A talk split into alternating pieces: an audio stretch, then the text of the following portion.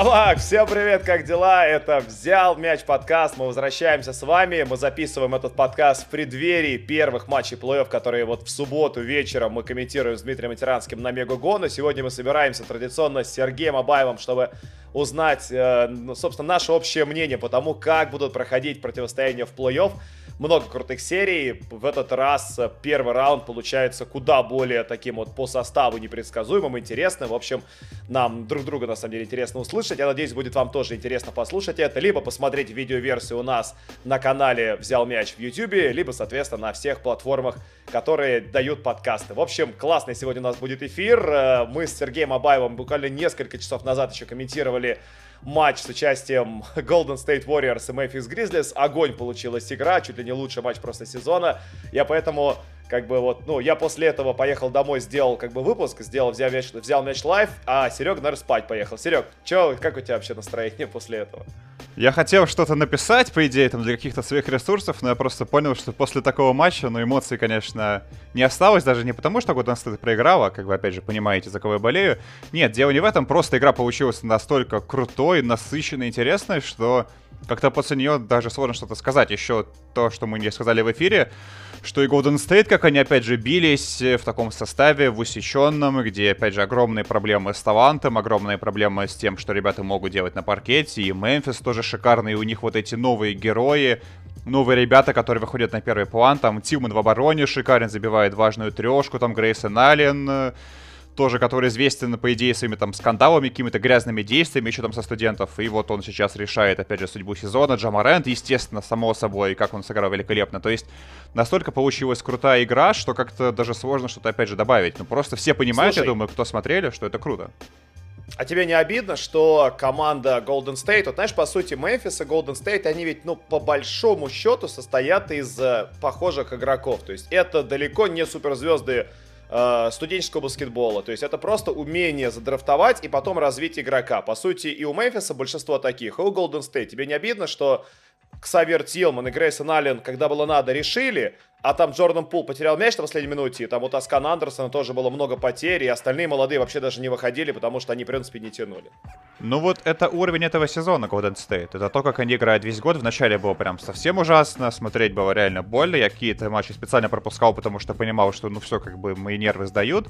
Но потом во второй половине сезона они, конечно, более-менее разыгрались. И опять же, на мой взгляд, Стив Кер, он проделал хорошую работу в том плане, что видно, как он нашел новые сочетания, видно, как он стал, как команда хотя бы что-то начала делать в нападении с таким вот составом ограниченным. Опять же, в обороне. В обороне просто без тренера сыграть невозможно. Опять же, то, что Стив Кер и Дреймонд Грин, они вдвоем сделали эту оборону, на мой взгляд, очень здорово. Но, в общем, опять же, если мы говорим про уровень, ну, я понимаю, что просто Golden State у них, опять же, вот в этом году Стеф Карри, Дреймонд Грин и Стив Керр — это три игрока, которые на уровне плей-офф, собственно, действуют, работают.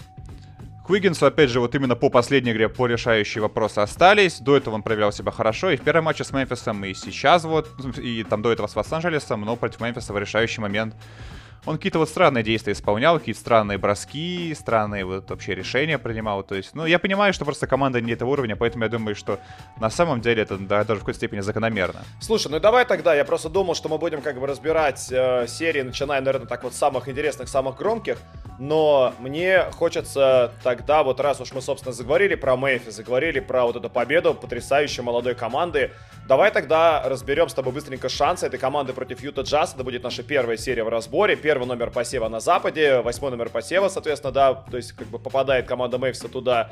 Не знаю, было бы больше шансов у Golden State против Юты, это мы тоже с тобой уже обсуждали в превью плей-ин, но как бы мне кажется, что Мэйфис очень неплохо может зацепиться за Юту, команду, которая с Митчеллом, который возвращается после травмы, с Конли, который только что только тоже вернулся, и как бы не факт, что он проведет хороший отрезок, потому что он игрок, в принципе, не, к сожалению, нестабильный и был нестабилен в прошлом сезоне, когда добавился в Юту. Какие у тебя ожидания от этой серии?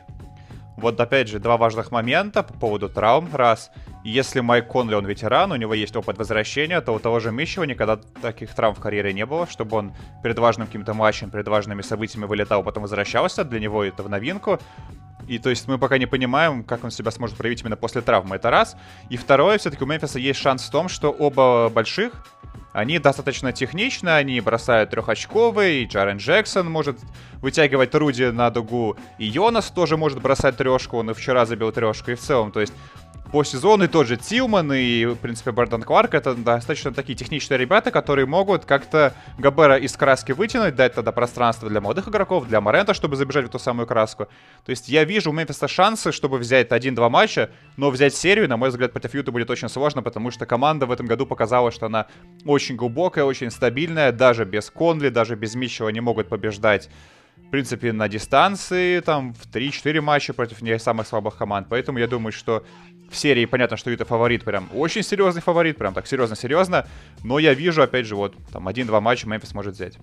Не, знаешь, вот мне есть ощущение, вот мы с тобой говорили просто как раз в превью, что у Golden State, наверное, было бы против Юты как раз больше шансов, чем у Мемфиса, именно потому что в серии просто лучшим игроком был бы Стефан Карри. А, а так получается, что в серии между там Ютой, да, и Мемфисом, то там лучшие игроки, очевидно, не все играют в составе именно Юты. Но увидев то, насколько Мемфис вариативен, насколько эта команда хороша в обороне, универсальна, насколько хорош Волончунас, который будет, я уверен, там нормально так так топтать Руди Габера, мне кажется, что эта серия может получиться более интересной, чем потенциальная серия. То есть я поменял свое мнение, просто увидев то, на что способна делать, да, что способна делать команда Мейвса именно вот эти вот решающие минуты. Она меня прям реально впечатлила, затащив концовку сначала с Сан-Антонио, когда она все упустила, а потом вот уже из Голден Стейт. Поэтому я бы поставил в этой серии все-таки достаточно боевые такие 4-2. Что ты думаешь? Ну, я бы скорее поставил на 4-1, если говорить более реально. Хотя, опять же, вот тут на, на самом деле одна игра может решиться там в концовке, кто-то там забьет штрафные, кто-то нет, и поэтому вот делать прям ставку на точный счет, на мой взгляд, в принципе, занятие такое достаточно странное. Ну, я бы тогда поставил на 4-1, чтобы какое-то разнообразие было. Я верю, что Юта прям заберет уверенно. Исходя из того, что они показали по сезону, их запас, я думаю, что более уверенно. Ну вот я, меня просто только, это, только меня пугает травма Донована Митчелла и все. А, ну, тогда факт, давай сразу вось... Да, давай тогда сразу восьмая команда Востока против первой команды э, того же самого Востока. То есть это Вашингтон, героически выигравший один из самых тяжелых матчей этого сезона, матч против Индианы, один из самых с телевизионной точки зрения прям болезненных для просмотра. Прям это было настоящее мучение для нас с матеранским комментировать это противостояние. В общем, Вашингтон закономерно выиграл. Вестбрук э, сыграл очень здорово. Он все матчи против Индиан в этом году провел просто как какой-то супергерой. Не знаю, как будто все по 99 накрутил. Прям реально для него любимая команда. Я не знаю, если бы все команды NBA а были бы такими, как Индиана, Вестбрук был бы просто Майклом Джорданом, умноженным на Леброна. Но, как бы, он попадает под команду, наверное, которая выстроена вообще наилучшим образом. Да. Вот реально, есть ли команда на Востоке, которая, ну, потенциально сложнее... Майами, возможно. Для... Ну, возможно, Майами. У которой да. есть оборона, ну, Просто, знаешь, как бы у Филадельфии есть и Бен Симмонс, и, и Матис Тайбу. И имбит под кольцом. Ну, и имбит под кольцом, да. Но я даже про тех игроков, которые на периметре, да. То есть Брэдли Билл и Рассел Уэсбрук, а против них Матис Тайбу лучший защищающийся маленький. И Бен Симмонс, возможно, самый универсальный защищающийся игрок NBA. Там один из самых, там, наравне с Бэмом, с Дреймондом Грином. Я не знаю, как бы, то есть я не хочу говорить 4-0, потому что, как бы, ну, это типа, что, Уэсбрук 4-0, вы что, видели, как он играет? Вы что, слепые? Трипл-дабл вот, за ли, ну, сезон, ну, причем игре, такой там... уверенный трипл-дабл за сезон. Статистика крутая, вау, ну... Давай я продолжу твою мысль. Я полностью согласен с тем, что проблема в том, что у Филадельфии шикарнейшая оборона, и, и вот она шикарная как на периметре, так и под кольцом. То, то есть есть огромная универсальность в этом плане. И плюсы Филадельфии все равно достаточно крепкое нападение, и нет игрока у Вашингтона, кто бы играл с Эмбидом. Это самое важное. Ну как там? Ну кто с ним сыграет? Ну там даже по габаритам, в принципе, игрока нет. И тем более, если мы говорим там, про какие-то навыки его, там, умение сдержать его. Ну то есть... Поэтому я бы то, тоже здесь поставил такие вот, там, 4-1, 4-0. Но, опять же, я на самом деле верю в то, что Филадельфия команда все-таки не самая стабильная. Часто без Эмбида они играют не очень хорошо. Если у Эмбида будет какой-то неудачный матч, то я верю, что в конце там Брэдли Билл, у него опять же там есть проблемы со здоровьем, они остаются. И если хотя бы где-то он там себя проявит на 100%, хотя бы в одном матче у него полетит, там у него будет удачное действие, я думаю, что один матч Вашингтон вполне может забрать, так что здесь я поставлю тоже на 4-1, как и до этого в серии.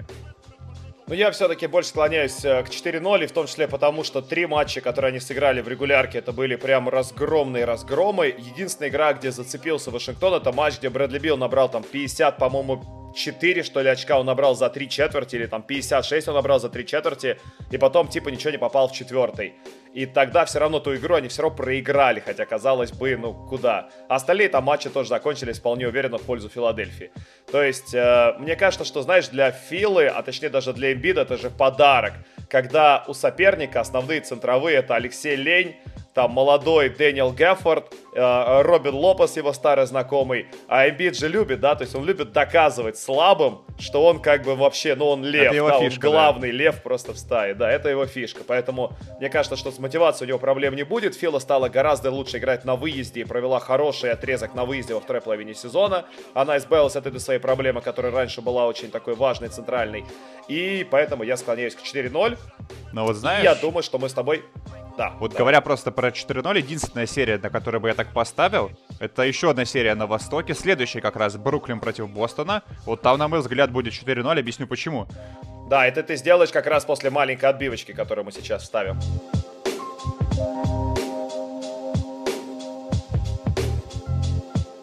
Слушай, Бруклин, да, против Бостона, противостояние крайне любопытное, я с тобой полностью согласен, что Бруклин против Вашингтона была бы просто вообще огненная серия. И Жалко. возможно, что даже у Бруклина были бы, были бы шансы. Я, кстати, читал, в, когда вот мы с тобой это выпустили в подкаст, на, как раз там взял мяч на, именно на YouTube, я читал комментарии, и там люди некоторые писали, что типа, эй, вы чё, типа, с ума сошли? Бруклин, начнется плей-офф, команда просто возьмет и сядет в оборону, типа, они начнут серьезно относиться к работе. Mm. Я такой думаю, блин, с чего бы это? Нет. Ч- тем более, если бы они попали на Вашингтон. Тут просто, да, во-первых, как бы нужно понимать, что есть какое-то, как бы есть в этом правда, что иногда команды по типу того же Хьюстона в прошлом году, они в регулярке играли в обороне так себе, а в плей-офф играли хорошо.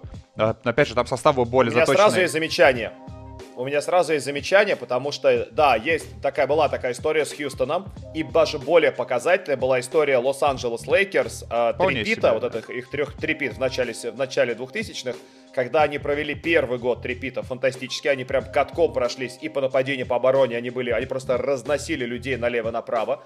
Затем они выиграли первый чемпионат. Вторую регулярку они провели прям вообще, они опустили планку супер низко. Они играли э, от нападения. Шакил сам признавался, что он просто в режим холостых оборотов, все, он чемпион, он говорит, я вернусь в плей-офф. И вот эта команда, они реально шли там типа 23-ми по защите, они шли по регулярке, начался плей-офф, они плей-офф прошли 15-1. Но это Проиграли вот... только один матч Ален Айверсону. То есть это, это так могут делать, извини, только команды, у которых уже изначально была построена защитная система. Они да. точно знают, что они могут включить ее в любой момент. А где Бруклин-то ее построил? Я как раз об этом и хотел сказать, что тут есть как бы свои оговорки.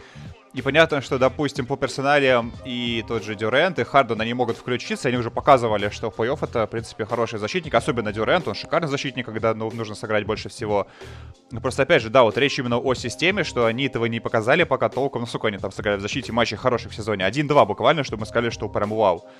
Вот та история, которую ты рассказал, опять же, похоже была на историю Golden State вот этого времен. Ну, у них не было трепита, окей, у них там было, э, там, собственно, финалы были очень много подряд. И да, тогда тоже команда в регулярке играла уже в какой-то момент в обороне так себе, но потом включалась и Тут просто это момент в другом, что Бруклину и не нужно включаться в обороне, чтобы победить, потому что у них настолько крутая сейчас атака, что вот у меня вопрос, я не знаю, сколько должен набирать Тейтум очков в среднем за серию, чтобы у Бостона были шансы, не знаю, там хотя бы на, на 1-2 матча. Просто посмотри, если Тейтум забивает 50, да, даже, или, допустим, 60, этого все равно может не хватить, потому что как бы кто будет забивать еще, если нет Тейтом? Окей, там есть Кэмбо Уокер, есть там Эван Форнье, но это не самые стабильные игроки. И так, чтобы, допустим, полетело там у Тейтома на 50, у Кэмбо на 30, у Форнье там на 20+, плюс, ну это должны прям очень так как бы звезды совпасть.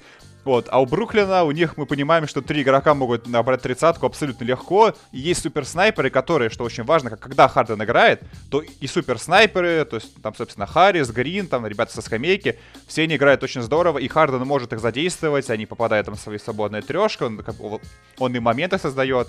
Поэтому я просто не очень понимаю, за счет чего Бостон хотя бы один матч может выиграть, только если будут какие-то травмы. Как бы закладываться на травмы изначально идея такая себе. Ну, если будут травмы, то что угодно может произойти. Поэтому я думаю, что вот именно здесь будет 4-0, скорее всего.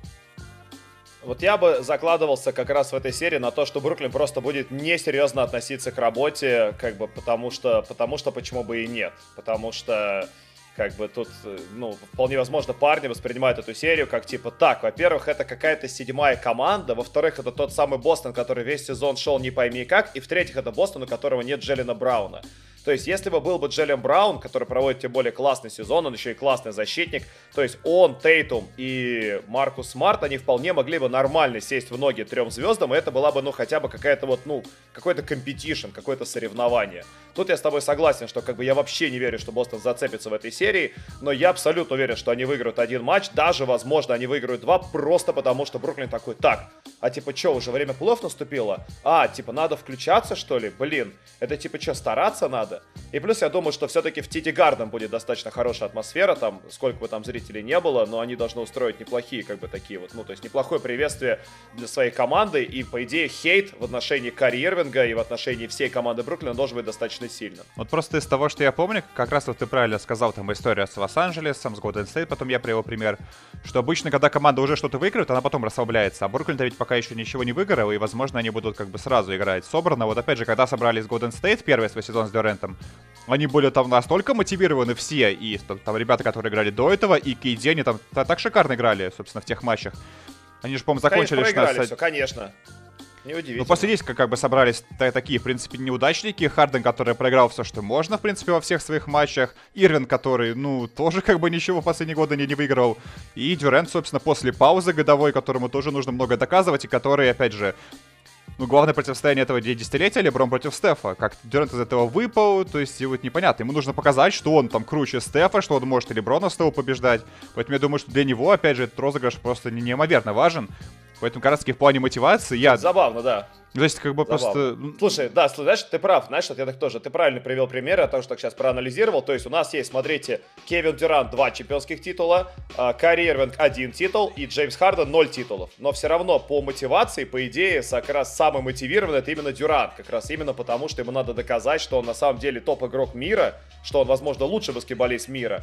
А, а, опять же, о чем, ну, постоянно, да, люди как бы разговаривают и всегда говорят, да нет, ну, все-таки нет. Ну, ну, Леброн, там, не знаю, там, Стеф Карри, Гарри, Харден, там, типа, ну, Дюрант, успокойся, ты хороший, но ты не дотягиваешь до звания лучшего игрока, там, типа, года, поколения, тем более. Поэтому я думаю, да, что здесь Бруклин будет мотивирован, и для меня вот именно 4-0, просто потому что Бостон еще не в полном составе. С тем же Брауном я бы даже, опять же, говорил там уже о 4-2, Потому что, опять же, это и защита, и нападение, сразу очень много факторов добавляется. В принципе, Браун это такой игрок, который как бы серию может перевернуть, да, вполне себе. Но вот без него я не очень понимаю, опять же. Только если сильно повезет, только там, если вот этому полетит на 50, если Кэмбе забьет все свои трешки, а он в важных матчах обычно играет так себе, не знаю, опять же, посмотрите по статистике, любые важные матчи у Кэмба получаются в большинстве своем не очень удачные. И поэтому я думаю, что такая вот самая серия однозначная для меня именно. Давай тогда перейдем к вот, одной из самых однозначных серий, к, э, к противостоянию, где, ох, я даже не знаю, это настолько многогранное восточное противостояние. Мы сейчас будем разбирать, возможно, дольше, чем любую другую серию вообще вот всего этого первого раунда. Атланта Никс? Это, возможно, вообще самая интересная серия. А? Атланта Никс? Атланта Никс, да, конечно. Но, слушай, недавно, не, про, про Никс, ладно, еще поговорим, я эту обязательно историю расскажу. Услышал интереснейшие вещи просто про Нью-Йорк и про то, что там сейчас творится с Джулиусом Рэдлом. Милоки против Майами. Год назад они играли, у них давняя история взаимоотношений. Милоки воспринимался как фаворит, однако Майами просто ту серию выносил там 3-0, и потом у Яниса был подвернутый голеностоп, они проиграли 1-4, но все равно там даже с голеностопом Яниса все равно они летели 0-3, и в итоге Майами выигрывает, выстраивая перед э, Янисом стену, и Милоки Бак сталкиваются с пониманием, что два года подряд они играли в этот баскетбол, который не работает в плей-офф, они два раза оступились достаточно жестко сначала вот там с Торонто, да, по-моему, а потом с командой как раз Майами. И вот теперь они перестраиваются. Они добавили третью суперзвезду в состав Джру Холлиде. Они стали играть смены в обороне. У них появилась э, ротация больших. У них появился подвижный Бобби Портис, подвижный Пиджей Такер, с которым можно играть легкие пятерки, подвижные пятерки, сменные пятерки. И команда стала чуть в атаке по-другому играть. Добавился клоузер еще один на четвертую четверть. То есть они стали по цифрам слабее, но по сути они стали гораздо вариативнее, Абсолютно. интереснее на бумаге именно для плей-офф. И самое важное, что появилось еще понимание, это появилось у самого Буденхольцера, у игроков, и сам Крис Миддлтон перед сезоном сказал, что мы не будем играть в регулярке, мы всем уже там все доказали, мы будем играть именно там уже в конце весны, в начале лета, мы целимся именно вот туда. То есть, опять же, вот самое важное, что пришло им понимание, которого раньше у Буденхольцера такое ощущение, что не было. Из того, как он действовал в прошлой серии, из того, как он играл до этого всегда, такое ощущение, что у него понимания не было, а теперь есть. И я, кстати, респектую Милоки за то, что э, когда вот шел конец регулярки, у Милоки была серия, там они выиграли типа 8 из 9 последних матчей, и у них был выбор, они могли опуститься на четвертое место и попасть там на Атланту, на Нью-Йорк, но не попасть на Майами, то есть избежать серии с Майами как бы, ну, это вполне логично, потому что Майами, это для них, возможно, такая вот такая, да, ну, криптонит вот, как ну, будто бы, да. Как, да, как криптонит для Супермена, то есть это просто команда, которая вот они не знают, как обыграть. Но я прям респектую Милоки за то, что они говорят, мы понимаем, что вот мы перестроили свой баскетбол, поэтому если мы хотим стать чемпионами, мы должны переступить через нашего главного врага. Поэтому давай, прям в первом раунде, главный враг, иди сюда, мы покажем тебе, что мы изменились. Это прям, мне кажется, что это очень показательный момент, который говорит о том, что Милоки, правда, становится более сильной командой, которой будет больше шансов выиграть в этой серии. Хотя, как бы, мне хотелось бы сказать, что это все равно серия Майами, потому что, ну, типа, пока вы не обыграете Майами, да, то есть вы докажите, что вы можете это сделать, потом мы тогда с вами согласимся. Но есть ощущение, что, правда, Бакс стали сильнее, вот эти вот э, изменения, которые они произвели, они станут решающими, и как раз хит, который год назад, на что они полагались? Они полагались на фантастического Джея Краудера, который попадал там типа 60% трехочковых. И еще, кстати, оборонялся против Яниса в большинстве атак. Они полагались на потрясающего там э, Тайлера Хиру, который все забил, на Гурана Драгича, который Молодые, все забил. Да. И плюс у них еще были Джимми Батлер и Бэма Дебайо. Вот все эти факторы они сложили и да, победили 4-1 но у меня что-то нет ощущения, что все эти факторы сработают снова. Краудера нет, он уже в Фениксе, вместо него играет Тревор Ариза. Э, Драгич постарел и не так уже хорошо попадает. Хиро вообще у него звездная болезнь, с ним непонятно, что происходит. Как бы получается, что только Джимми Батлер и Бэма Дебайо, на них вся надежда. Вот на самом деле, смотри, всегда вот я хотел такую мысль сказать еще в начале, вот сейчас, в принципе, как бы ее можно озвучить, что допустим, счет может быть серии 4-1, там, да, или 4-0, к примеру, да, но по матчам это может быть, допустим, там, 4 близкие игры, там, 5 равных игр, то есть не всегда счет показывает разницу между командами, и опять же, если мы вспомним прошлую серию, то ну, там все концовки были такие равненькие, собственно, там, э, там именно Майами отыгрывались, то есть я бы не, не, не сказал, что они год я бы не сказал, что они в прошлом году смотрелись прям вот настолько сильнее, чтобы можно было сказать, что это команда разного уровня. И вот опять же, как ты правильно сказал, Майами за год такое ощущение, что сильнее не стали. Опять же, вот они на своем крепком уровне играют, так как они играли до этого. Но я думаю, что здесь все решится вот именно, что в последние минут 5 матчей, как и было год назад в концовка, в клатче. И здесь, на самом деле, вот можем ли мы сказать, что Янис и его команда стали сильнее? Окей, они выиграли там два матча с Бруклином, но вот за исключением этого в регулярке они в основном проигрывали там все клатчи, все важные матчи, они проиграли. Там, окей, они чуть нас победили Клиперс до этого в середине сезона, но и, пожалуй, все. И то, опять же, как они побеждали Клиперс, там это просто уже скорее вопросы Клиперс, что там Кавай Джордж опять ничего не забили в клатче, это то, тоже как бы отдельная проблема. То есть э, в этом плане же как, как все решилось, что просто вышел Батлер год назад и он просто забил все свои важные броски, просто там в первой игре набрал там 40 очков и так далее. То есть Батлер показал в прошлом году, там как он играл в финале с Леброном, что это, в принципе, суперзвезда, суперзвезда очень высокого уровня. И да, допустим, в регулярке он не всегда играет, там, на, там он не всегда собирает какие-то красивые цифры, но в плей-офф, когда нужно побеждать, он еще до этого в Филадельфии, опять же, когда они играли с Каваем в той серии с Торонто, он там был прекрасен. То есть и в прошлом году он был прекрасен, поэтому опять же, ставить против Батлера на Яниса, если мы говорим о плей-офф серии, вот это для меня большой вопрос. Здесь я на самом деле думаю, что как все решится, опять же, что э, в прошлом году, опять же, был момент, что вот, там Янис бросает штрафные, в концовке не попадает, окей, и, собственно, Бакс проигрывает. То есть, не знаю, если сейчас я не забиваю там два штрафных в концовке, уже может быть совсем другая игра. То есть я к тому, что решает совсем какие-то мелочи, которые предугадать очень сложно. И в итоге по счету может быть, допустим, игра 4-1, но по самой игре, потому как будет происходить игра, это могут быть две равные команды. Поэтому здесь может быть там как 4-2 в одну сторону, так 4-2 в другую сторону. И все, опять же, решится вот именно, на мой взгляд, там, там какие-то там одна, одна-две атаки, они решат эту серию, скорее всего.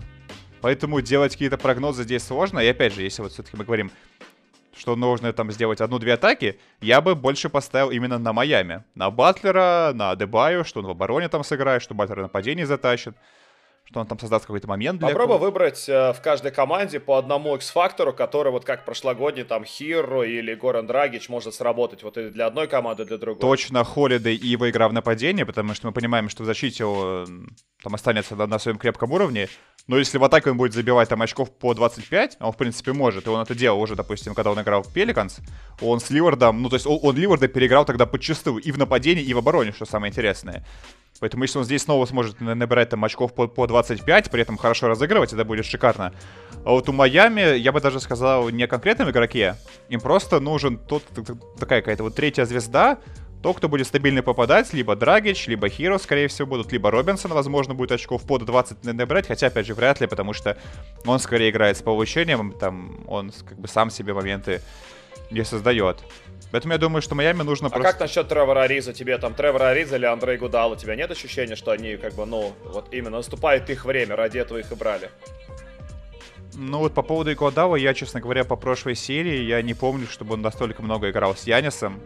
И я не очень понимаю все-таки в той или иной физической форме уже в таком возрасте. И вообще, в принципе, по габариту может ли он с ним сыграть. На мой взгляд, опять же, то есть Краудер и Адебайо тогда выглядели по предпочтительнее, чем Игудава, именно в обороне против Яниса, если мы говорим. И Игудава может сыграть там с тем же с Миддлтоном прекрасно. Но вот с Янисом я не... Я просто не помню, чтобы это было раньше, честно говоря. По поводу Джеру Холлида интересно, кстати, что вот с той самого, того самого плей-офф, где он просто раздавил вместе с Энтони Дэвисом, они раздавили Портланд в первом раунде 4-0. Uh, после этого он ведь плей-офф-то больше не играл. То есть у него трехлетняя пауза, он, вот они проиграли 1-4 серию Golden State. И за последние вот эти вот uh, 9 матчей плей-офф, которые Джеру Холлидей сыграл за Новый Орлеан, у него средняя результативность 24 очка за 39 минут на площадке, 52% с игры, 6 подборов, больше 6 передач и, естественно, шикарный оборот. Вот об этом и речь. Так что да, то есть Джеру, Джеру умеет. Причем смотри, Джеру может, вот, я тоже на него надеюсь. Вот еще такой момент, что я не исключаю, что Холлидей в итоге может вообще оказаться сильнейшим игроком Бакс в этой серии, сильнее Яниса. Почему бы и нет? Потому что его импакт в обороне сопоставим с Янисом, а в нападении в концовках будет решать именно он, скорее всего, либо Миддлтон, потому что, опять же, смотрим на статистику. Янис в клатче бросает очень мало. То есть его процент задействования, его количество атак, оно сильно падает. Миддлтон бросает больше, Холидей бросает... Он бросает меньше Яниса, но там цифры примерно одинаковые. То есть весь сезон этот Янис не бросает в конце. Он не является лидером команды в последние минуты 3-4 матча. Поэтому я не исключаю, что Холидей возьмет игру на себя, как такой ветеран, как чувак, у которого все-таки есть бросок стабильный более-менее. Поэтому, опять же, вот, если Холидей сможет стать лидером этой команды, то я, кстати, думаю, что вполне себе у Бакса есть огромные шансы. Если он провалится, если он не сможет потянуть нагрузку в нападении, то я сомневаюсь, что один Янис вытащит, честно говоря. Uh, как бы мне не хотелось ставить против моего, одного из моих самых любимых баскетболистов NBA, это Джимми Батлер, который создает контент просто каждый день самыми разными способами. Чувак просто невероятный пример того, как, не имея никаких предрасположенностей к суперзвездности, он становится суперзвездой. То есть он не был звездой по школе, он не был звездой по студентам. Он был выбран в конце первого раунда драфта и первые два сезона выходил со скамейки у Тома Тибодо. Потом он начал играть, естественно, по 40 минут, потому что если ты доходишь до основного состава э, Тома Тибодо, то ты играешь по 40 минут. Но даже там он никогда не был суперзвездой. Он не был суперзвездой в Чикаго, он не был суперзвездой в Миннесоте и даже в Филадельфии. Суперзвездой его, по сути, сделала вот эта уникальная плей-офф, да, вот э, серия, ну, то есть серия матчей, который он провел год назад, когда он сначала разобрался с Милоки, там, да, набирал, как ты уже говорил, 40 очков у него было против Милоки, потом у него была хорошая серия против Бостона, потом у него был просто выдающийся финал, где он там в одно лицо тащил свою команду, где там было пол состава травмированных, 40 очков, там трипл-дабл сумасшедший в третьей игре. Как бы это потрясающий пример того, как можно при, ну, обычных по меркам NBA средненьких талантах можно превратиться в абсолютную суперзвезду, супер какую-то легенду просто. Финал показал все. Финал показал все, когда он там делал 40-очковый трипл-дабл в финале против Леброна. Ну, извините, а кто это вообще как, как бы в истории делает? Сумасшедшие цифры. И по Батлеру последняя, что очень важная мысль, что он часто дает играть молодым, но если они вылетают, если они травмируются, он берет игру на, на себя и собирает просто совсем крутую статистику. То есть многие смотрят на его средние цифры и думают, ну, там что там, 22 очка, 23 очка, что это такое там. Но опять же, это 23 очка в регулярке. Собственно, финале у него там был... Это, знаешь, это мы с тобой еще пока подкаст на эту тему не записали, но я думаю, что мы с тобой это сделаем. То есть мы должны будем с тобой успеть разобрать награды претендентов как раз главных и символические сборные. И, конечно, Джимми ну, Батлер, конечно. потому что он творит в этом сезоне. 52 матча он сыграл, но это, это вторая сборная Вторая сборная, вторая. Да, даже не третья, вторая. То есть чувак, который пропустил 20 матчей, все равно наиграл на вторую сборную. Но все равно, знаешь, вот как бы вот все это я говорю, Джимми я очень люблю, и потрясающий он чувак, но я настолько не уверен в Хиро, в Робинсоне, в Нане, в Драгиче, которые являются на секундочку четырьмя следующими после Батлера и Адебая самыми результативными игроками команды, и уж тем более я не уверен в Аризе, которому 35, и в Угудале, которому 37, что они хоть что-то сделают что я скажу, что вот этот измененный состав Милоки, он готов. Он готов для того, чтобы пройти, наконец-то, сложного соперника в плей-офф. Я думаю, что это 4-3. Я думаю, что это легендарная серия с крутыми матчами, с овертаймами, с геройствами, с травмами, с возвращениями. И седьмая игра супер тяжелая. Янис просто разрывает сознание, собирает 40 очков за три четверти, потом в четвертой не попадает ничего. Напряженная концовка. И там Джимми Батлер бросает три на победу, не попадает, Милоки проходит дальше. Вот такая я ожидаю, вот такую серию от этих это двух команд. Себе это будет лучшая серия первого раунда, как мне кажется. Ну, я думаю, что будет счет 3-2 в пользу Майами, а потом, собственно, шестой матч. У Майами дома, получается, они будут его играть. Да. И либо они его побеждают, закрывают 4-2, либо они его проигрывают и потом проигрывают и седьмой. То есть либо 4-2 Майами, либо я думаю, что уже 4-3 Милоки. То есть я... У меня есть да, такое ощущение, если, что... Даже если 3-2... То есть если 3-2 Милоки, то есть получается, Нет, что Майами. Майами забирает... Майами забирает один из двух на выезде, потом забирают оба дома. И все. Да, становится 3-1. А, вообще 3-1 будет тогда. Нет, я, кстати, не, не ну, исключаю, да. что они могут и пятый матч забрать в гостях, потому что они, в принципе, хорошо играют что в гостях, что дома. Они в прошлом году это показали, опять же, поэтому... Я думаю, что все решит шестой матч, и кто выиграет его, тот, скорее всего, выиграет и всю серию. Но ты согласен, что это, как бы, наверное, самая интересная серия первого раунда? На самом Или деле, есть, как бы... нет, я думаю, что тут у нас столько серий. Интрига? Интрига, интрига. И не одна причем, не одна причем еще есть такая. На вторую половину нашего сегодняшнего выпуска.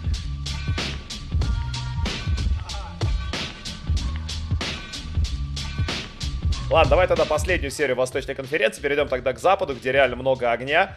А, Нью-Йорк Никс и Атланта Хокс. Обе команды переплюнули тотал по победам, которые прогнозировали букмекеры. Атланта ей давали на побед... там 34 победы, она держала 41 и причем рывок, который совершил тренер Нейт Маквилл, он вообще просто легендарный. 27-11.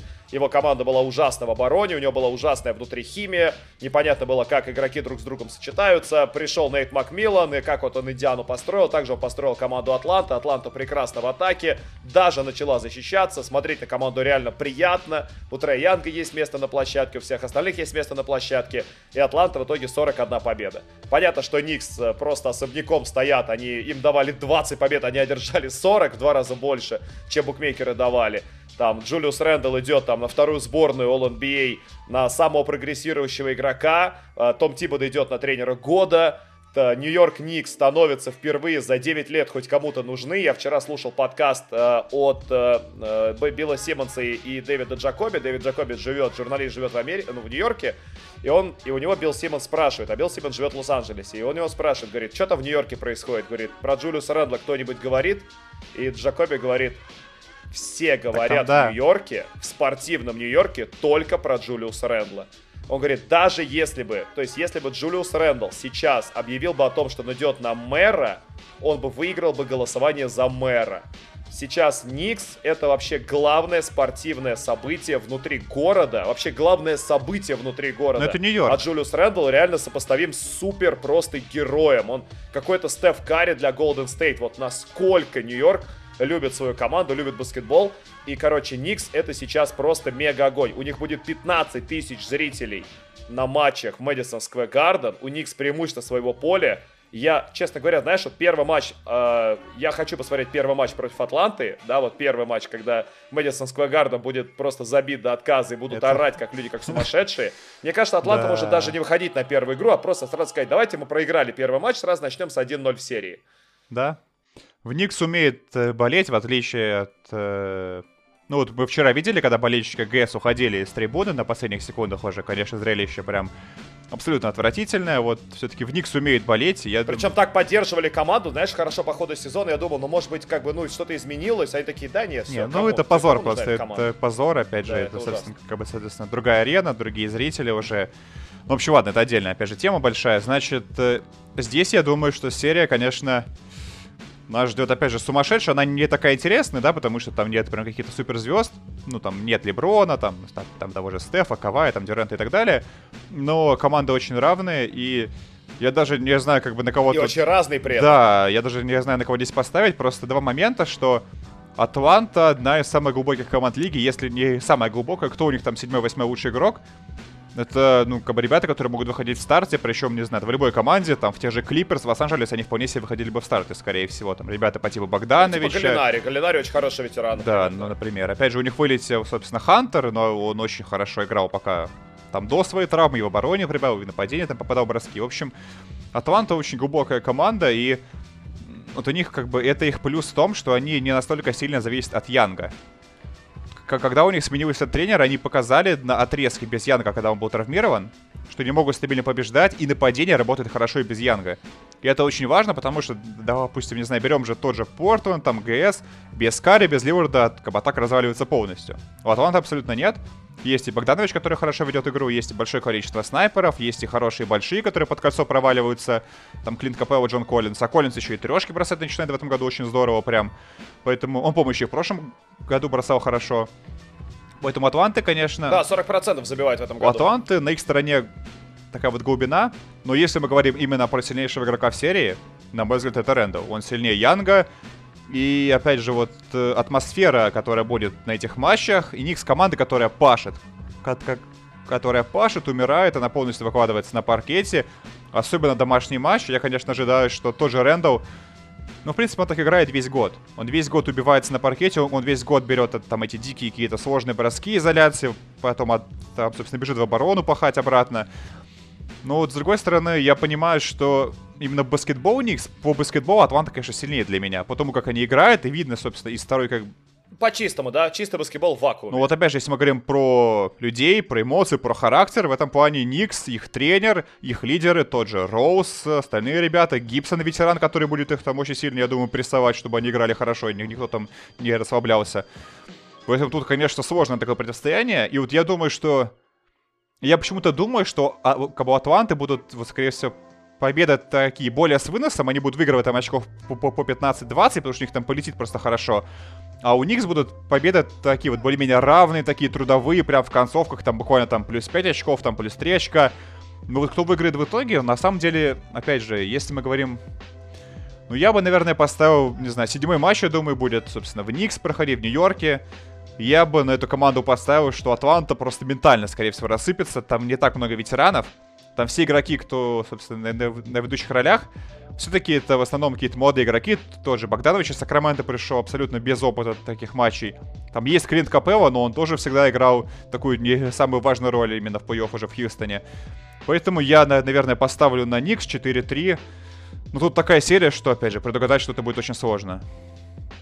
Ну, как бы это объективно просто предугадать украл, сложно. Украл ты, украл ты мой прогноз, потому что я тоже думал как раз, я больше всего склонялся именно к 4-3, просто потому что я Давай не хоть где-то мы сойдемся, себе... хоть в одном прогнозе. Ну, я просто не, я не представляю себе, как э, Нью-Йорк сможет закрыть 4-2 э, на выезде, то есть выиграть шестой матч в гостях 4-2. Ну, наверное, это как бы реально, если типа матч на выбывание, то есть если Никс, например, ведут 3-2, они приезжают в гости к Атланте, Атланта такая, а, зажатая немножко такая, плюс как бы Атланта это далеко не такой баскетбольный город с точки зрения фанатов, как тот же сам Нью-Йорк, то есть там конечно, фанаты есть, они баскетбол вроде как любят, но это для них совсем не главная тема. А для Нью-Йорка Никс это все для Нью-Йорка Никс это вот как бы, если Никс хорошо играет, значит весь Нью-Йорк живет на новом уровне. Город просто поднимается совершенно, вот просто вот становится новый этап жизни для целого огромного региона Северной Америки. Поэтому мне кажется, что 4-2 тут вполне реально. Я ставлю, у меня в отличие от тебя нет ощущения, что как бы эта серия прям, ну, равна. Я согласен с тобой, что Атланта на бумаге, она более талантливая, она а, лучше собрана, у нее классная атака и неплохая оборона но именно характер, умение закрываться, а в плей это важно, умение закрыться, затащить концовку. Мне кажется, что это 4-2, что я прям, ну даже, знаешь, даже, наверное, как подумал.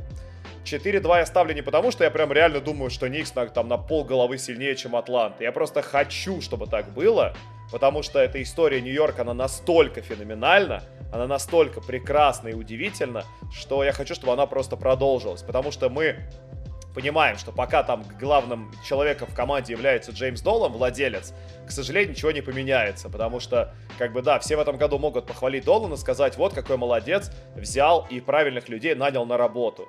Но при этом параллельно его команда Нью-Йорк Рейнджерс, которой он тоже владеет, хоккейная команда, у нее была такая же абсолютно перестройка, как и у Нью-Йорк Никс, и в этой перестройке они хорошо шли, они играли в этом году в супер тяжелом дивизионе, где у них не было никакого реального шанса попасть в плей-офф, и они шикарно цеплялись до последнего.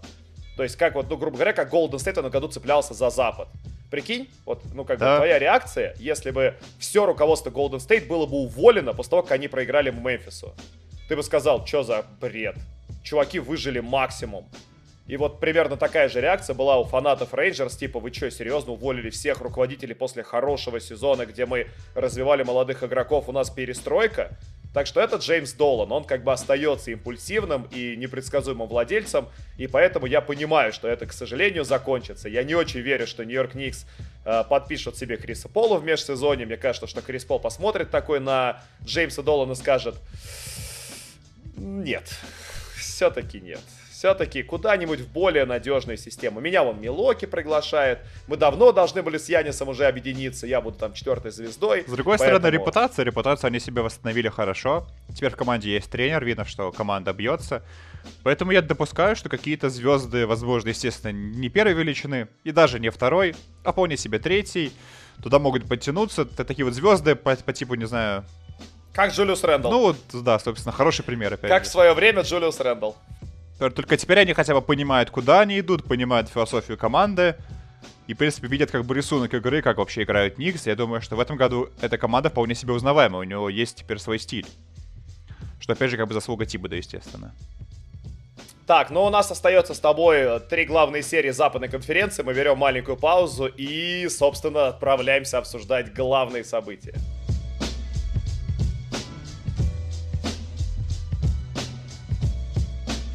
Итак, давай тогда стартанем с тобой. Нет, пока не с главной серии, не с самой такой обсуждаемой серии, Наконец, а давай, со сражения, да. которое мы которое мы видели год назад. Мы просто видели год назад серию между Клиперс и Далласом. И Клиперс всеми силами избегали, избегали как могли Лейкерс, не хотели попасть под Лейкерс, хотя те Лейкерс, которых мы увидели в игре против Голден Стейт, они, ну, не сильно устрашают на самом деле хоть кого-нибудь.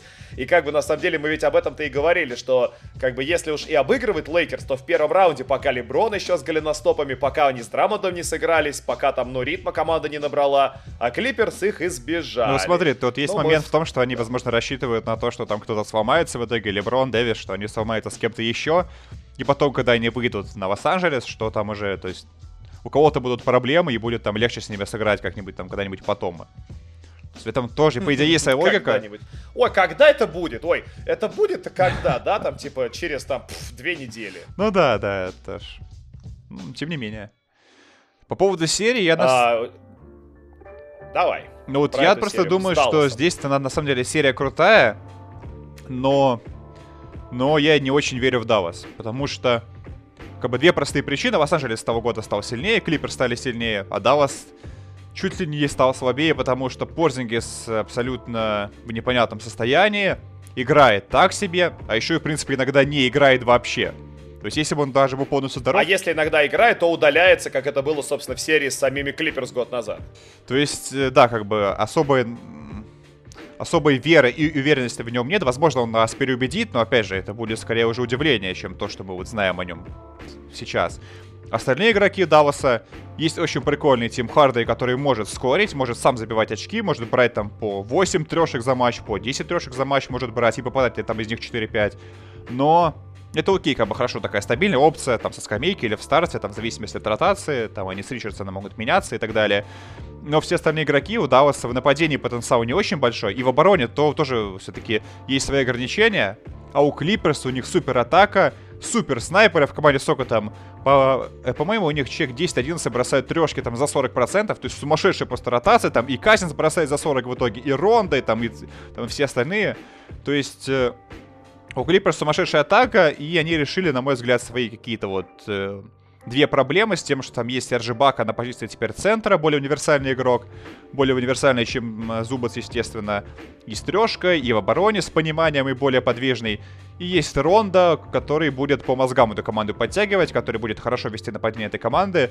И я не исключаю, что даже в клатче, в последний минут, там, 5 матчей, он будет выходить и принимать правильные решения, правильный вектор атаки задавать, создавать моменты там для Кавая, для Джорджа. Ну в принципе, и Кавай Джордж все равно по статусу, по своему уровню, это игроки, которые всегда могут какой-то бросок себе придумать. И я думаю, что если мы говорим про серию, а серия все-таки это стабильность. Это там не один матч, не два матча, не три матча, это семь матчей, скорее всего, в потенциале, ну, в перспективе. Я думаю, что здесь, конечно, Клиперс смотрится поувереннее, поэтому такие вот. Мой прогноз именно 4-2. Клиперс в итоге закроют дома, они же играют у себя преимущество, то есть у них... Нет, у них... Нет, у них шестой матч получается гостевым тогда, да?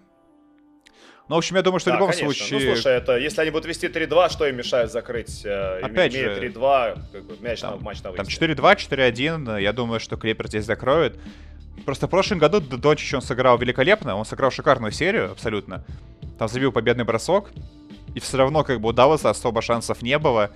Поэтому даже если он сыграет, вот опять же, настолько здорово в нападении, круто забьет какие-то важные броски в концовке, все равно не очень понятно, за счет чего да, у вас весь матч не отстанет по счету, как они в обороне закроются, могут ли они в принципе это делать, кто в нападении будет попадать, потому что в этом году снайперы, они не так хорошо бросают. В прошлом году удалось было лучшее нападение в истории по статистике, в этом году оно уже такое вот средненькое. Ну, то есть, слишком много факторов говорит о том, что Клиперс в этой серии прям такой тоже явный фаворит.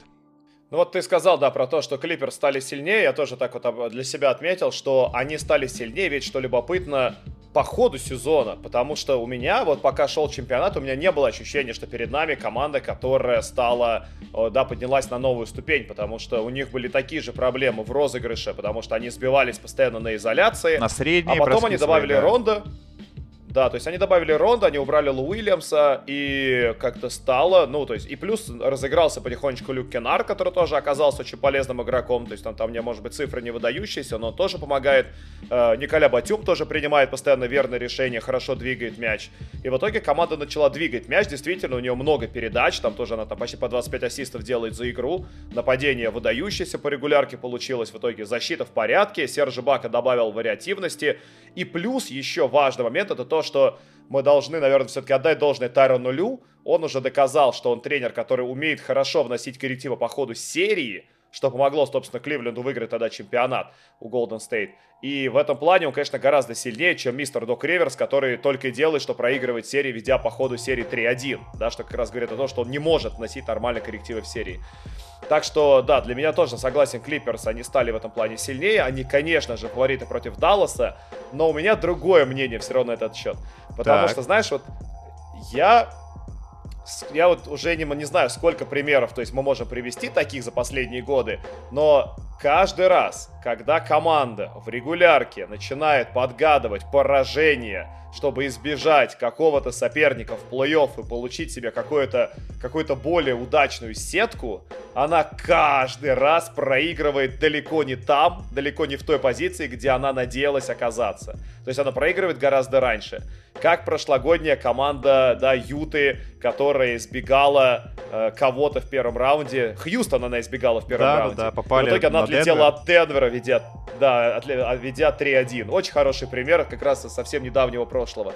И то есть даже, знаешь, не, потому, не, не, не то, что я уверен или там считаю, что Клипер слабее. Конечно, Даллас, ты правильно все расписал, у команды действительно она, она сильно зависит от Кристопса, то есть если он проведет шикарную серию, будет набирать 30 плюс 15 и 3 тогда, блокшота конечно, делать, тогда. у Далласа будет супер шанс. Конечно. Просто они этого игрока подписывали, они ему за это дали максимальный контракт, чтобы он провел, так, проводил такие серии. А пока он их провел роль на 0, хрен десятых штук. И не факт, что проведет хотя бы раз в форме этой команды.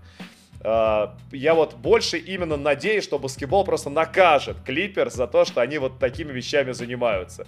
Что как бы они опять Ну, то есть им опять придется... Хотя, знаешь, а с, а с другой стороны, мне очень нравится Стив Балмер как владелец. Он крутой, Стив Балмер прекрасный мужик. владелец, да, который, который дает деньги и говорит, «Э, давайте, развлекайте меня. Я верю, что вы лучше понимаете, чем я. Пожалуйста, сделайте что-то хорошее. очень круто болеет именно за команду, когда он всегда сидит там рядом с площадкой. Его эмоции, его там какие-то сумасшедшие вот такие вот действия. Ну, это, это круто очень. И опять же, я думаю, шанс Далласа в том, что, опять же, вот давай если выделим какие-то такие вещи, на которые Даллас стоит уповать. Шикарная игра Дончича и Порзи.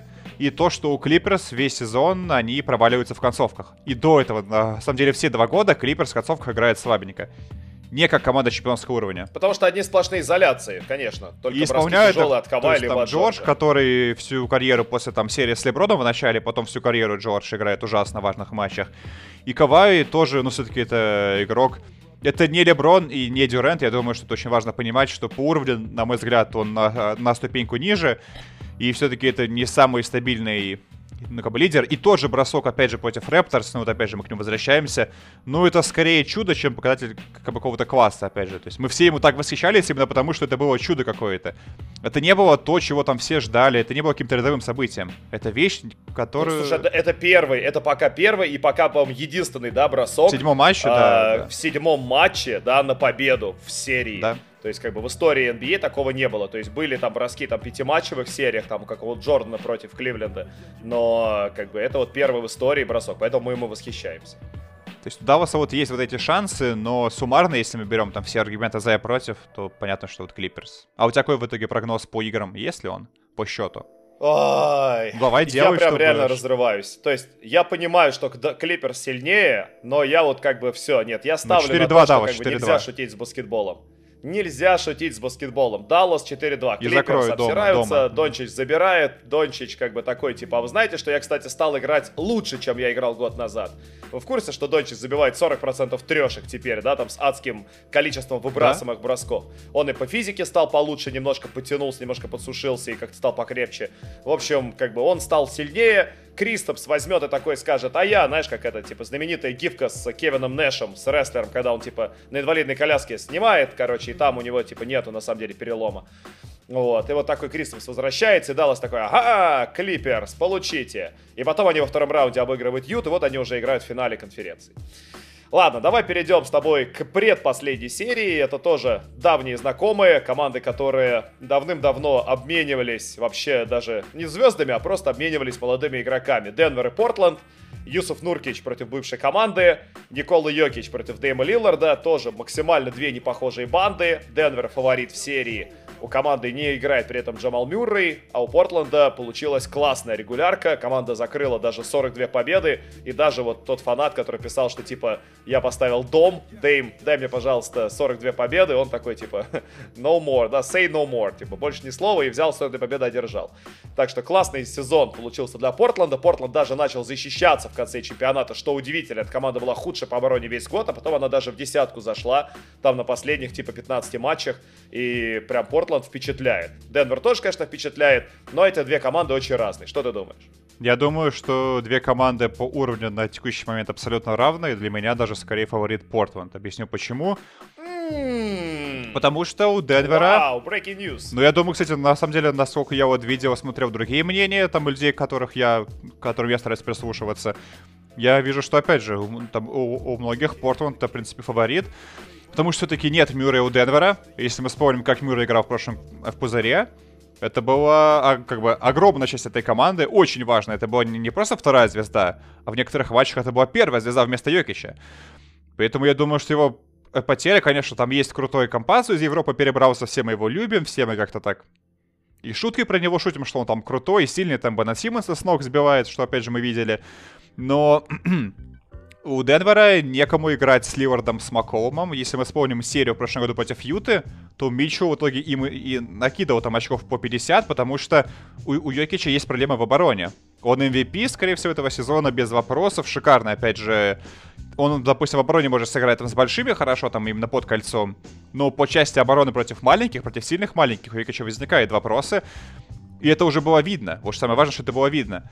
И я думаю, что Ливард в здоровом состоянии сильнейший игрок этого противостояния, скорее всего, если мы говорим именно про плей-офф. Ну, потому что на самом-то деле Про плей-офф, серьезно? То есть ты как бы не, ну, то есть цифра Йокича сумасшедшая по плей-офф тебя как бы не впечатляет? Просто тоже? у Ливарда они такие же сумасшедшие, и я сейчас очень хочу такую сказать вещь, ну, опять же, что, допустим, важно, что все последние годы, года 3-4, ну, ну, вот после той серии с Пеликанс, где он проиграл Холидею, он потом всегда в плей-офф играл шикарно, пока не травмировался. Допустим, в прошлом году, там, опять же, как он играл в пузыре, он был в пузыре сильнейшим игроком лиги, он, попад... он делал сумасшедшие вещи, и на уровне с Денвером, то есть это не уровень Леброна там с Дэвисом, то есть это, это не Лейкерс, это команда, Денвер все-таки послабее, на их уровне Лиллард вполне себе может затащить, и я думаю, что, опять же, если нет игрока, который с ним сыграет, у Денвера персонально, кто в обороне прижмет, сядет ему в ноги, как ты вот любишь говорить, я не очень понимаю, кто его остановит и почему Лиллард не, не должен набирать там в среднем там очков по 35 за серию, попадать там свои 40% трешек и так далее. Почему нет? При этом у Портленда есть здоровый Нуркич, здоровый Кантер, и все-таки там хотя бы по габаритам они еще могут оказать какое-то сопротивление. И вот смотри, команды же играли между собой, прошло два года, с тех пор они играли в полуфинале конференции во втором раунде. Тогда победил в итоге Портленд, и тогда победил Портленд, при том, что Ливер там уже был полностью переломанный. И у Денвера играли, собственно, и Йокич, и Мюррей. С тех пор я бы не сказал, что они прям стали как-то сильно сильнее, потому что у, у как бы, у Никова и тогда была статистика абсолютно сумасшедшая. Он даже тогда набирал там очков по, по 25, там, с 10 подборами, с 10 передачами в среднем по серии. То есть он тогда, он тогда играл так, как он играет в регулярке сейчас, и все равно тогда Портланд выиграл. Я думаю, и плюс, опять же, у Портленда появились какие-то обновления, Норман Пауэлл и Кармел вроде бы еще в форме. То есть, на мой взгляд, э, и Нуркич, в принципе, ну, здоровый. в форме, да. Ну, он в форме не, не физической, а именно в игровой. Как бы физически понятно, что вряд ли он будет когда-то в форме уже. То есть, на мой взгляд, у Портленда состав э, вполне себе глубокий. У Денвера огромный X-фактор это Майкл я Портер. Я вообще не ожидал, что наш с тобой разговор так. пойдет именно в этом направлении. Я думал, что как бы мы с тобой будем пытаться придумать для Портленда а, как бы, ну вот причины, да, поставить на эту команду и причины серьезно как бы в ней, ну то есть, да, серьезно про нее поразмыслить, так, а почему? получается, что ты прям абсолютно в ней уверен. Они играли в финале конференции а, просто... в прошлом году, там опять же был сумасшедший пузырь от команды, они прыгали в Лос-Анджелесу, как бы будущим чемпионом, как, ну какие к ним вопросы? А Денвер без второй звезды, которая была очень важным игроком в прошлом году. То есть, как бы, почему вообще Денвер считается фаворитом, у меня большой вопрос.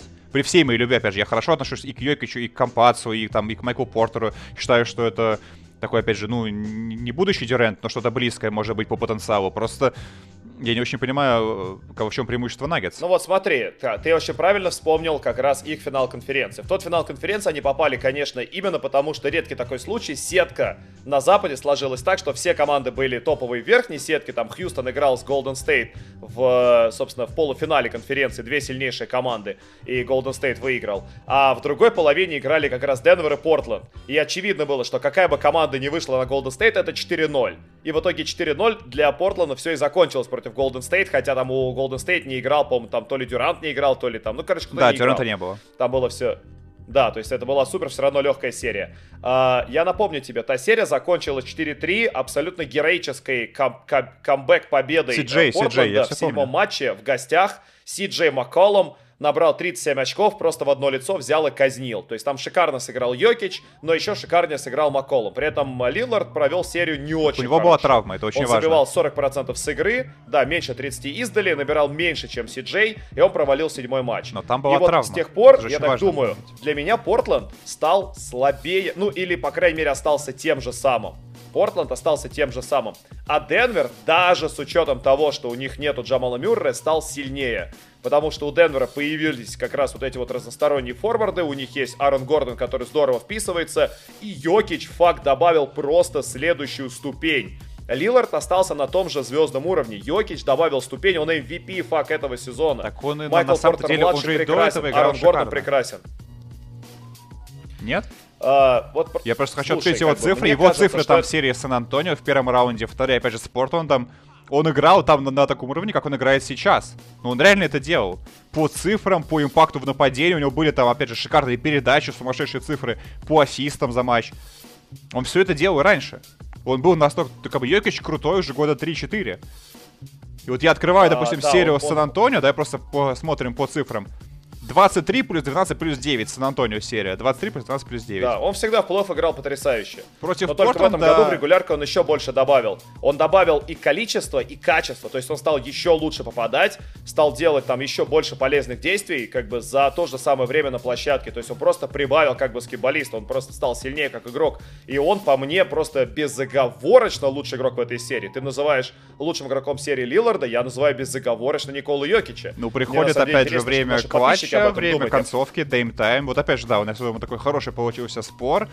На мой взгляд, и в концовке Ливард, э, ну, просто сильнейший игрок лиги в клатче, там, один из там трех, точно один из пяти. И просто я вот опять же, Так Йокич-то рядом с ним, поэтому, да, он поэтому в этом- я его и называю, то, что в этом его огромный плюс, что он, будучи центровым, он может сам создать себе момент, может сам бросить там трешку, сведение, среднее и так далее. Все это может сделать, в принципе. Еще один важный момент, которого не было два года назад, когда эти команды играли между собой. Еще даже два года назад этого не было. А это появилось сейчас. Два года назад Денвер был командой, которая дома имела баланс побед примерно 30 к 10, а на выезде она могла иметь типа 15-17. То есть у нее на выезде был отрицательный баланс побед или близко к этому. Этот год, как и предыдущий, Денвер проводит уже в другом стиле. У них в этом году дома 25-11, на выезде 22-14. То есть они идут очень ровно. Этой команде все равно, где играть. Она больше не зависит от высокогорья. Она высокогорье свое использует как вот просто бонус для себя, но никак не основополагающий фактор. И как бы мне кажется, что вот универсализм Денвера, который добавляет в этом году Гордона, развивает Майкла Портера и на новую ступень выводит Никола Йокича, делает эту команду прям ну вот именно фаворитом этой серии. И, конечно, если бы был бы Джамал Мюррей, я уверен, что они играли бы в финале бы Западной конференции. То есть для меня это команда уровня финала Западной конференции и там потенциальной семиматчевой серии с Лейкерс в финале конференции. И поэтому отсутствие Мюррея да, конечно, э, как бы сильно влияет на перспективы команды, но не настолько, чтобы она вылетела в первом раунде. Поэтому мой прогноз 4-2, Денвер, я слушаю У твой. меня в обратную сторону 4-2 Портленд. Опять же, по тем причинам, что у Денвера плохая оборона против Ливарда и Макоума. И... Ну, это основной фактор, что в концовках, я думаю, что они будут поливать «Будь здоров». И тот же Йокич, его умение выйти на периметр, если будет надо, его умение сыграть при пик-н-роллах, оно, скорее всего, ухнется. То есть это именно те проблемы, которые есть у, у Наггетс. То есть я ставлю на то, что Ливард в этой серии сильнейший игрок, и опять же, вот оч- вот очень интересно, как будет в итоге, как будет на практике посмотреть.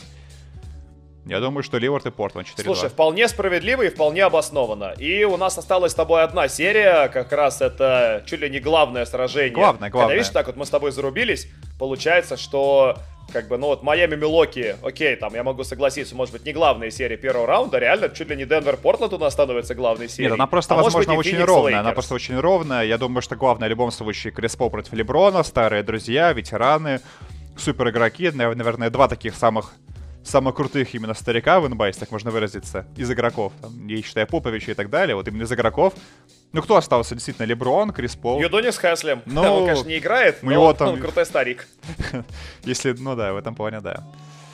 Ну что, Как Джимми Батлер сказал, ты говоришь, типа, чувак, этого старика, но только выйти подраться бы с кем-нибудь, и все. так, так и было же, да. Больше Вышел не на, на 4 минуты подарил там, типа, крутейшее шоу в этом сезоне. Так что да. Да. А по поводу самой серии, ну, тут на самом деле очень сложно загадывать. И опять же, самый, наверное, важный фактор — это здоровье Да игроков. ладно, прям сложно загадывать. Объясню, Серьезно, почему. Мы с тобой еще раз зарубимся? Нет, я думаю, Давай, что давай. Лос-Анджелес фаворит, сразу скажу. Единственная проблема, что вот их здоровье. Вот, как бы в этом году, ну, как бы что Леброн, что Дэвис, особенно в последних матчах, они просто могут получить какую-то микротравму, ну, практически в любом эпизоде. Это большая проблема. Слушай, по шкале 1 до 10 тебя больше беспокоит э, как бы здоровье игроков Лейкерс или их сыгранность? Я думаю, больше даже здоровья. Я думаю, что Леброн, его понимание, его интеллект, Дэвис тоже, на мой взгляд, парень именно по интеллекту очень приличный. Я думаю, что они разберутся, а у остальных там задачи более простые. То есть, опять же, там в основном именно по нападению, по тому, как нужно двигаться, там, ну, все-таки там схемы более-менее, прим- ну, не то что примитивные, но они более-менее понятные. Я не думаю, что это проблема. Хорошо, давай тогда я задам. Давай я задам тогда тон нашему разговору на эту серию. Как бы, почему я думаю, что здесь вообще 4-1, и, к сожалению, Феникс попал на своего самого плохого соперника в первом раунде. При всем То, что уважении... самое, это вопросов нет, естественно, это худший вариант, ну, ну конечно. Ну да, ну то есть как бы любая другая серия, они вполне могли, возможно, возможно что это перед нами вторая лучшая команда конференции. Да. Реально, вторая они могли в финал лучшая. Запада выйти без проблем. Я Да. То есть была бы другая сетка, они, возможно, были бы в финале бы конференции и отлетали бы там от Леброна. А так они отлетают от Леброна в первом раунде. И почему? При всем уважении к Крису Полу, которого я безумно люблю, один из моих любимых игроков, э, он не добавляет в плей-офф, у него нет следующего вот этого уровня, который надо включать. У Леброна, естественно, он есть, он пока его еще не включил, да, он такой вот еще пока в холостых оборотах, хотя все равно, как говорят, типа, слепой, э, хромой, одноногий, э, старый, травмированный, все равно выходит, делает трипл-дабл, закрывает. Забивает победную трешку, да, там через карри. Да, то есть как бы все вполне показательно. У Криса Пола такого, к сожалению, нет. То есть то, что он давал в регулярке, это же и будет он давать в плей-офф. Это там крутейший типа 16 плюс 10, хорошая игра в клатче, верное решение, хорошая оборона. Дэвину Букеру будет супер тяжело, потому что ему сядут в ноги Кентавиус, Колдуэлл Поп и Алекс Карузо. Карузо супер крутой защитник по этому сезону, продвинутая статистика его просто обожает. Он типа там третий, четвертый лучший защитник NBA там наравне В прошлом году было то, то, то же самое, на самом деле. Он в прошлом году был шикарен. Да, то есть он, он огромные проблемы предоставит. То есть ему огромные проблемы предоставит. Это по нападению. Но главный, конечно, вопрос это то, как будет бедный один Деандре Эйтон, хороший, прогрессирующий, молодой, большой, достойный первый номер драфта, Uh, не выдающийся защитник, но прибавляющий в обороне. И как бы это тоже здорово. Крис Пол ему помогает развиваться. В общем, как он будет пытаться останавливать одновременно и Драмонда, и Дэвиса, и Леброна, и у меня есть ответ, ну просто никак. Никак, И да. это настолько большая проблема, что это реально 4-1. Это просто вообще без интриги противостояние. Ну, с другой стороны, давай тогда я поговорю именно о шансах Феникса, на что им стоит рассчитывать.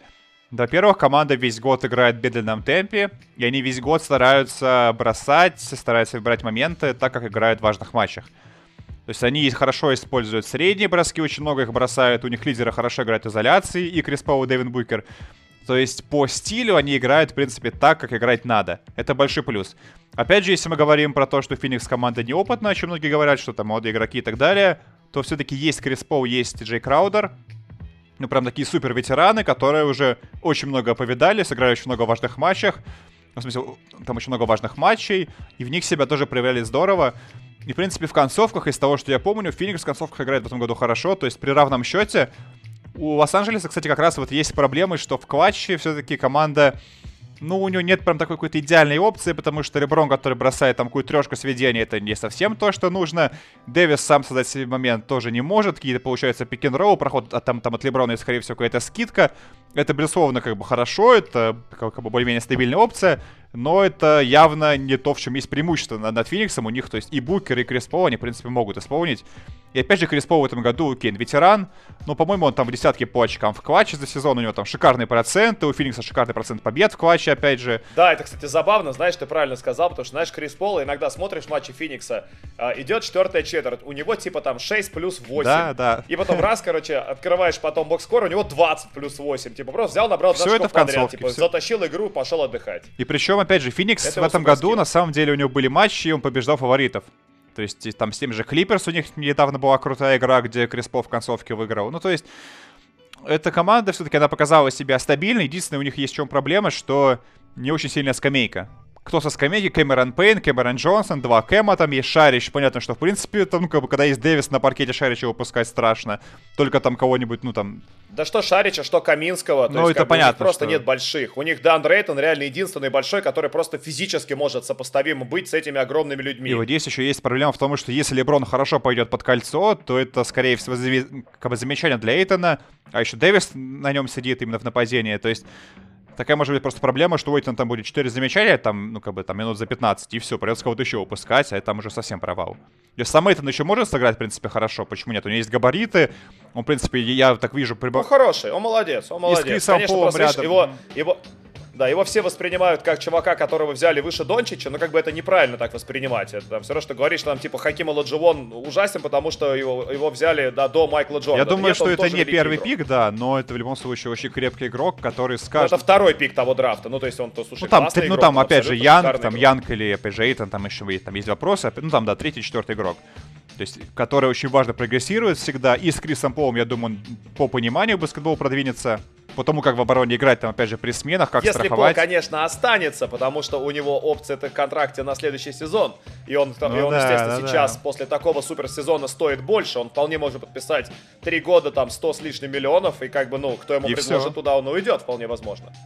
Хотя Роберт Сарвер, мне кажется, что после такого должен сказать, Крис, на тебе все деньги, которые у меня есть, еще часть акций, еще роль будущего ген-менеджера, президента по баскетбольным операциям, пожалуйста, не уходи. Мы с тобой. Еще может быть там ассистентом, чем угодно, сделали. да, в общем, опять же. Да, да, да. Че, любую, что хочешь, что хочешь, любую роль вообще. Хочешь жену мою забирай. Так, ну смотри, давай тогда Одну все-таки из. по прогнозам. Если Феникс они играют, у них преимущество своей площадки, значит, ну давай 4-2 в пользу Лос-Анджелеса, я думаю. Я, по-моему, так где-то уже там и писал в одном из чатов 4-2. Я так и оставлю свой прогноз.